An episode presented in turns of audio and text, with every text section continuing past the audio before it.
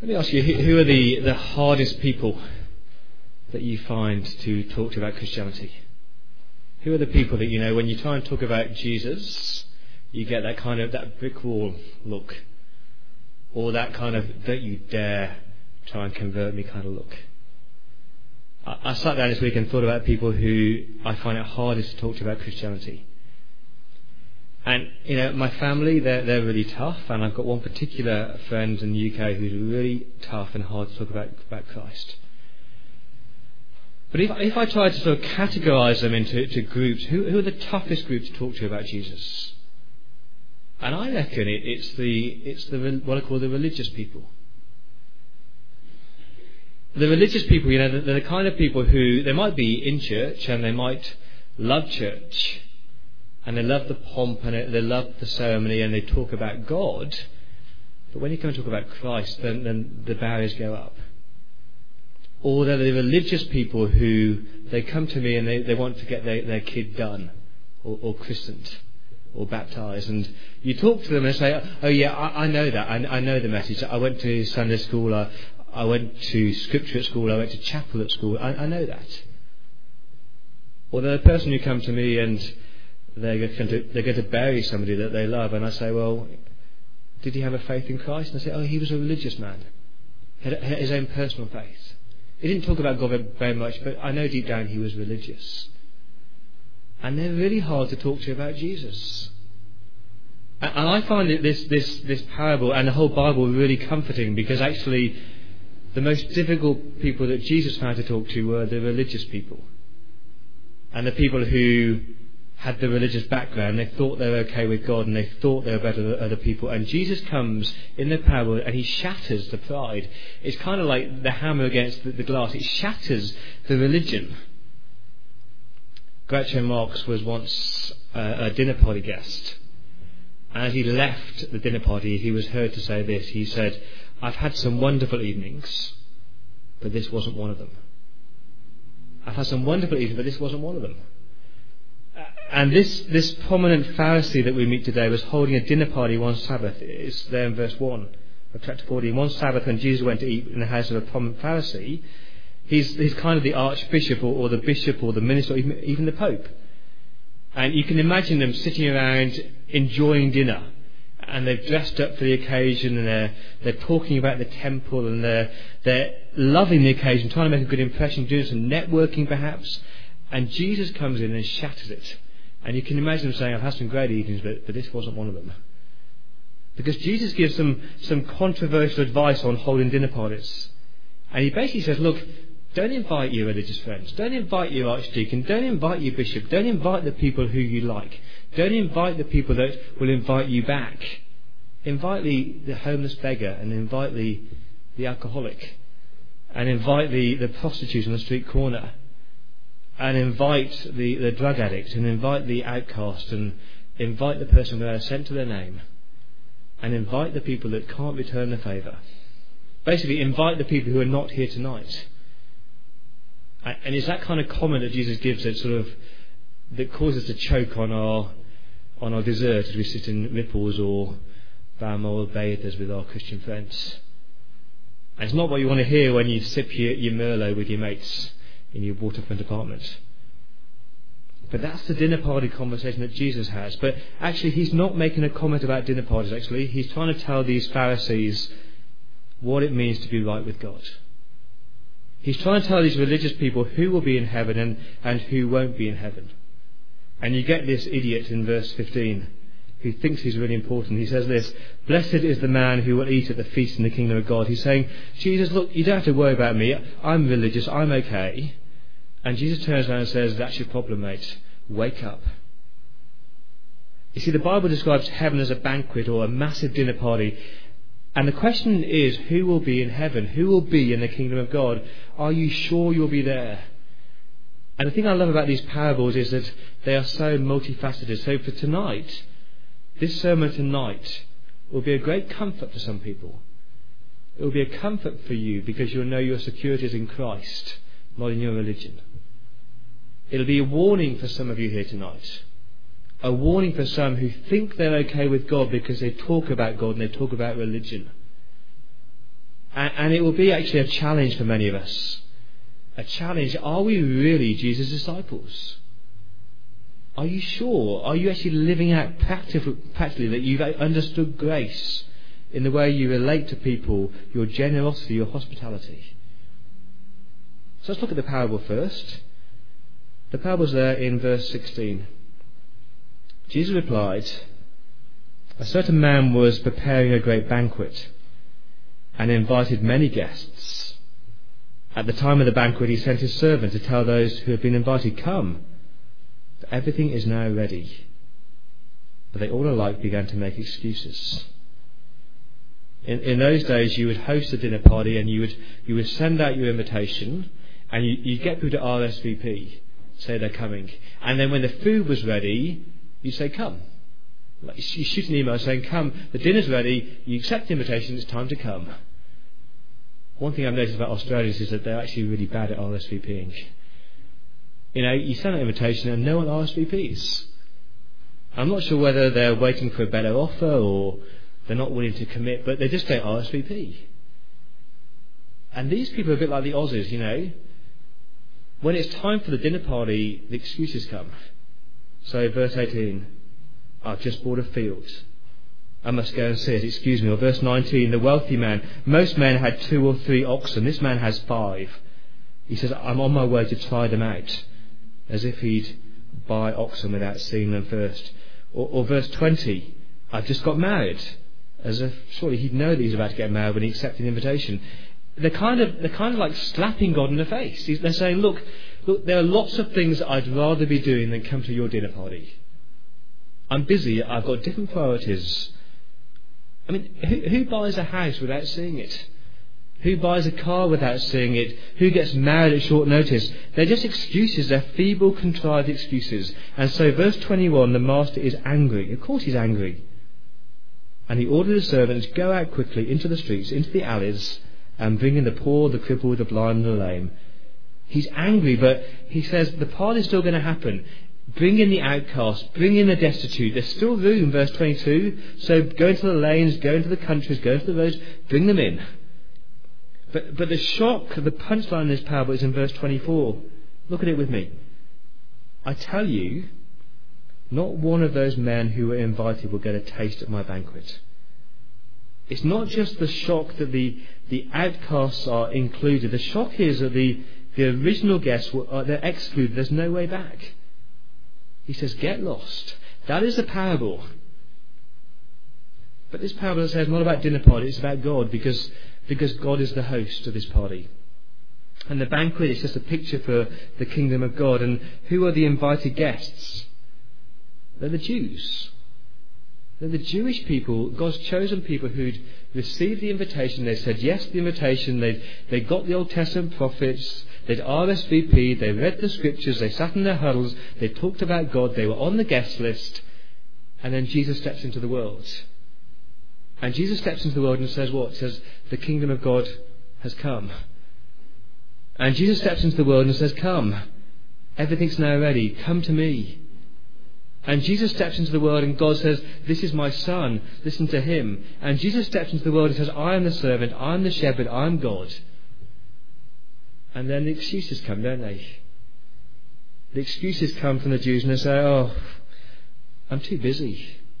I'm too busy in my temple. I'm too busy giving my sacrifices. I'm too important praying my prayers. And it's not just silly, it's actually insolent and it's arrogant and it's slapping God in the face.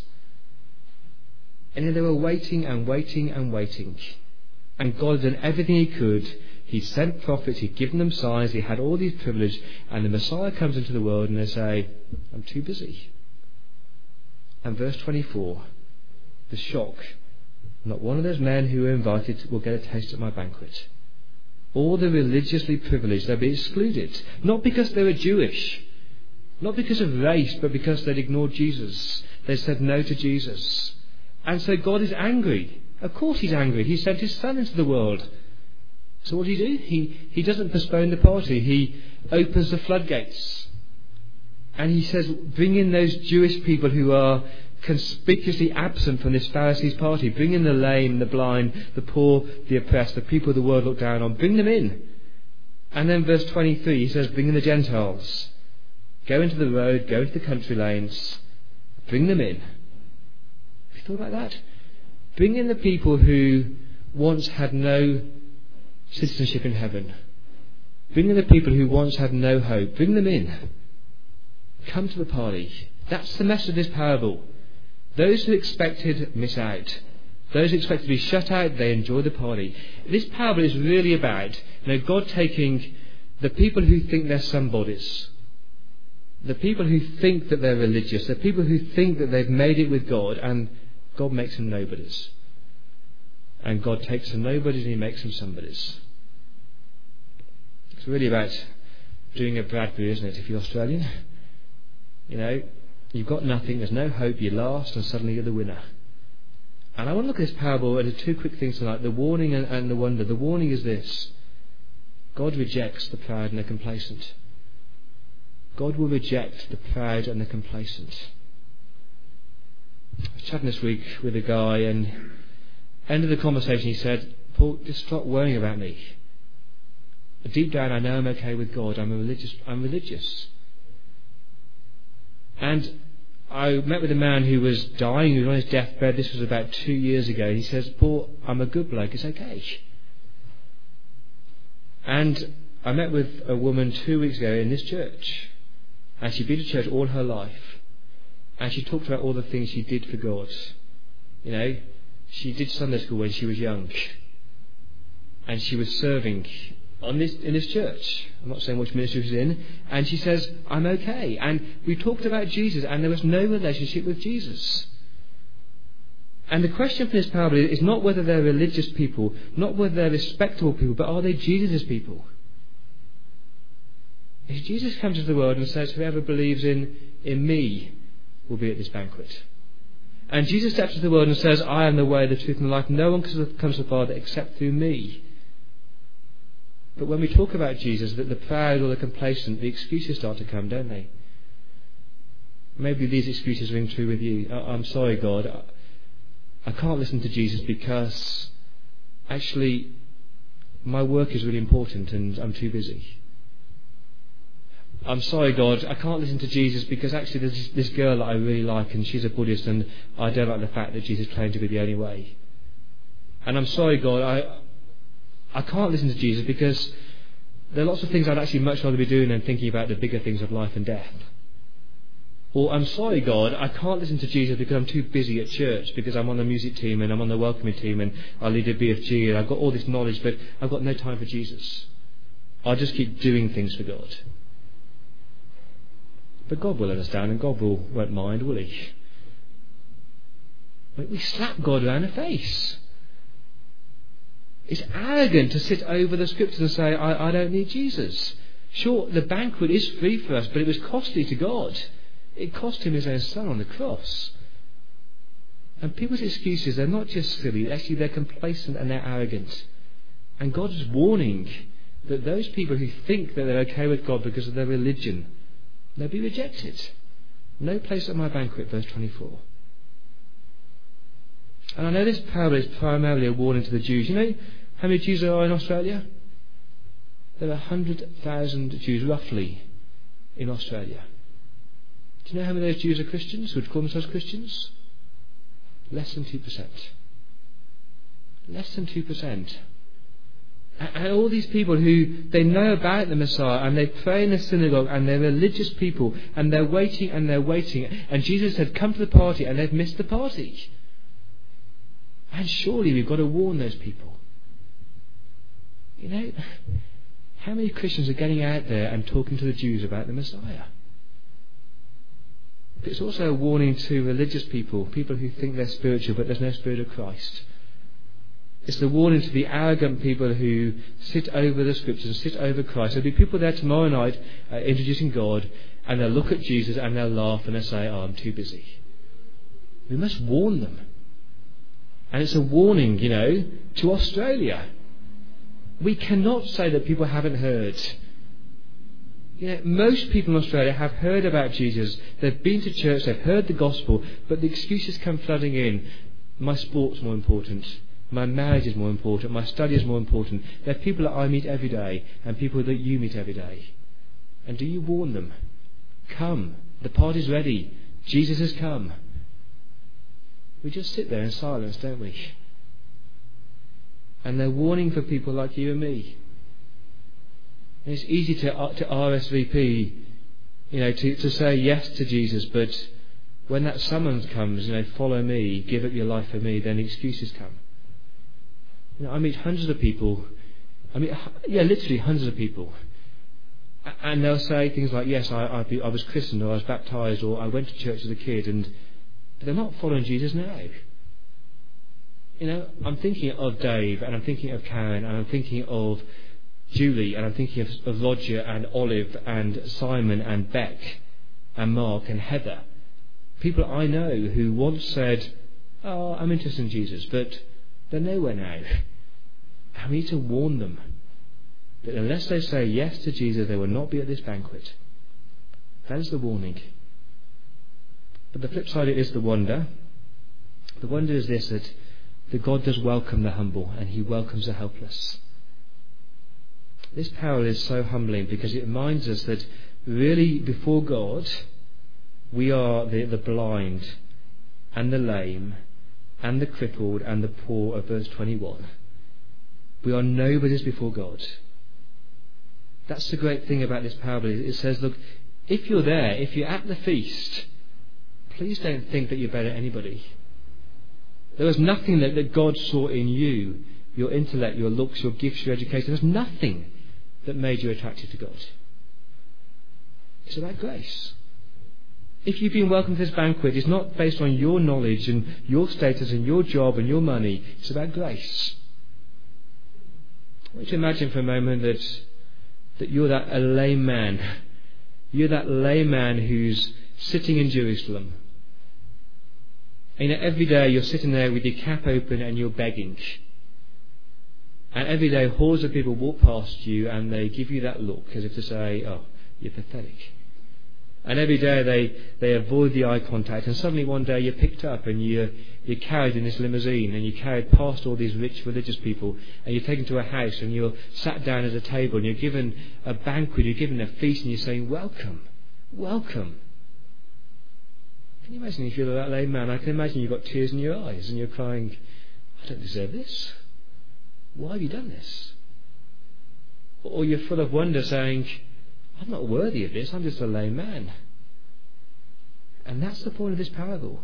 If we belong to Jesus, if, if you've seen that you're helpless, there's nothing you can do, there's nothing you deserve, and there should be tears in our eyes, saying, I don't deserve this, God. And I just wonder, you know, 2,000 years later, Gentiles like most of us here, I'm assuming mostly Gentiles, we've been brought in and yet we've lost that sense of, of wonder and awe that helpless people are invited to the banquet. And the question is, how, how do you show that you've really grasped that? How do you show that you've grasped grace? Easy to talk about grace, isn't it? Easy to say, oh, it's all about grace. How do you tell? How do you spot that you've really understood that? Let me just say it's about humility and generosity.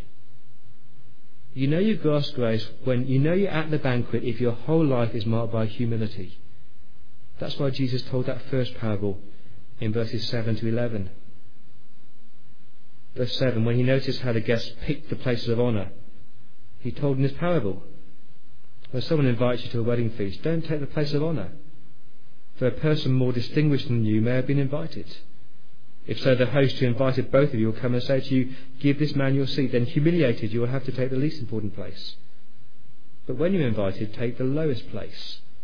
So when your host comes, he'll say to you, Friend, move up to a better place. And then you'll be honoured. So it's like going to a dinner party with, with a queen. You know, it's a U shaped table. The two most important seats are in the middle. And you walk into this, this room, and there's no name tags, there's no name plates, and the man walks in with his suit, and he thinks it's important. He sits down there, right next to the Queen, and then the Queen says, Actually, no, no, no, that wasn't your place. And he's humiliated, he's sent right to the bottom. This week, you know, we've been reminded again of the arrogance of, um, Posh and Becks. You know, I love Posh and Becks, but, you know, they are just self indulgent they're self promoting, they're self important. And the bottom line is not attractive, is it? And I just wonder whether in the church we're slipping into sort of the posh and Becks culture. We're self promoting. We're self important. We're, we're self indulgent. And, and, we think that we're somebodies. And so we walk into church and, and we, we rank people based on what they look like and what they're dressed like. And we, we think they're important because we do things in church. And Jesus says, no, a sign that you've grasped grace is that you're humble.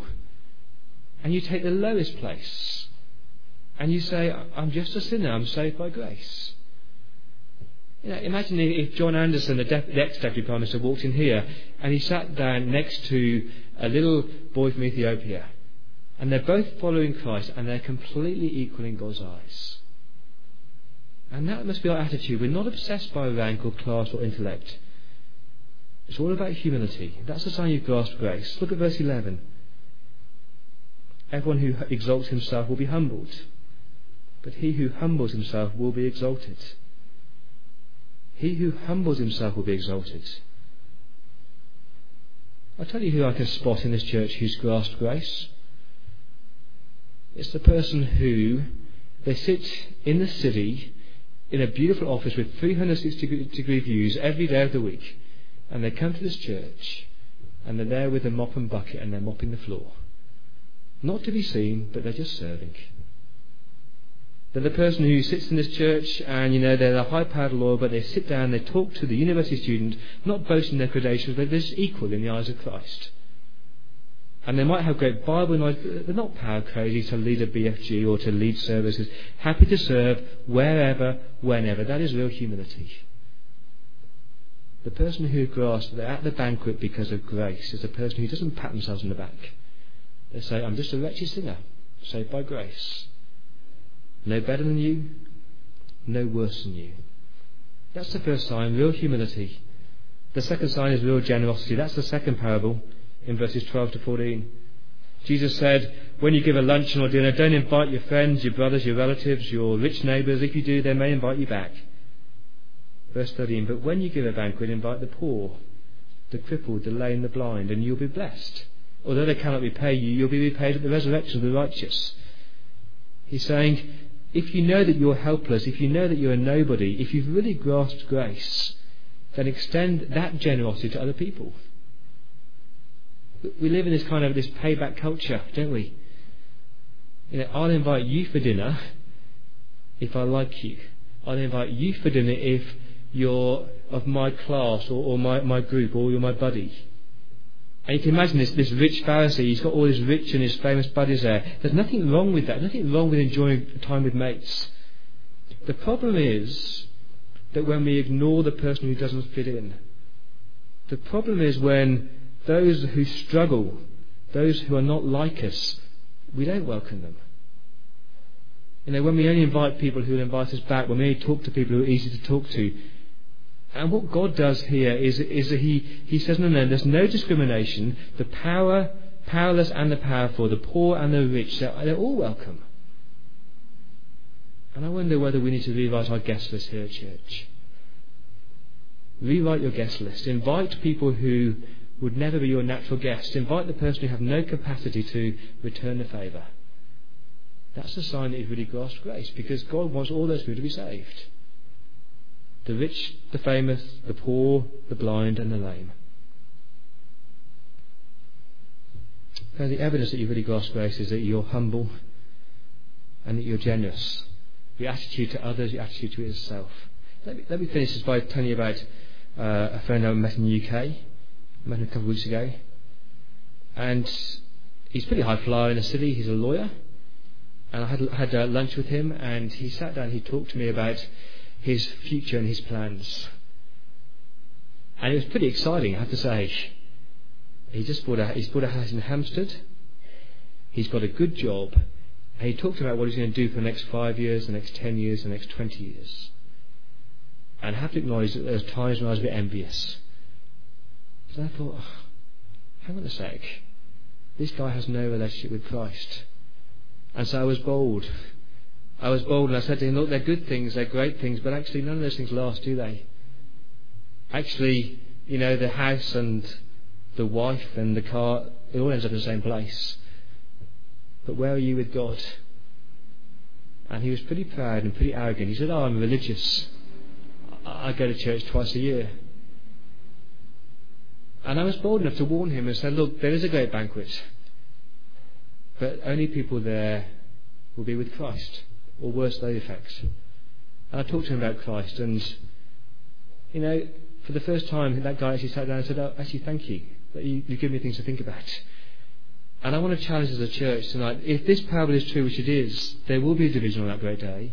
There will be people shut out from the banquet, and the question is, are you going to be there? Are you going to be there? Have you trusted in Christ? And are you warning those people who are not now yet to turn to Christ and to repent and to believe? Let's pray.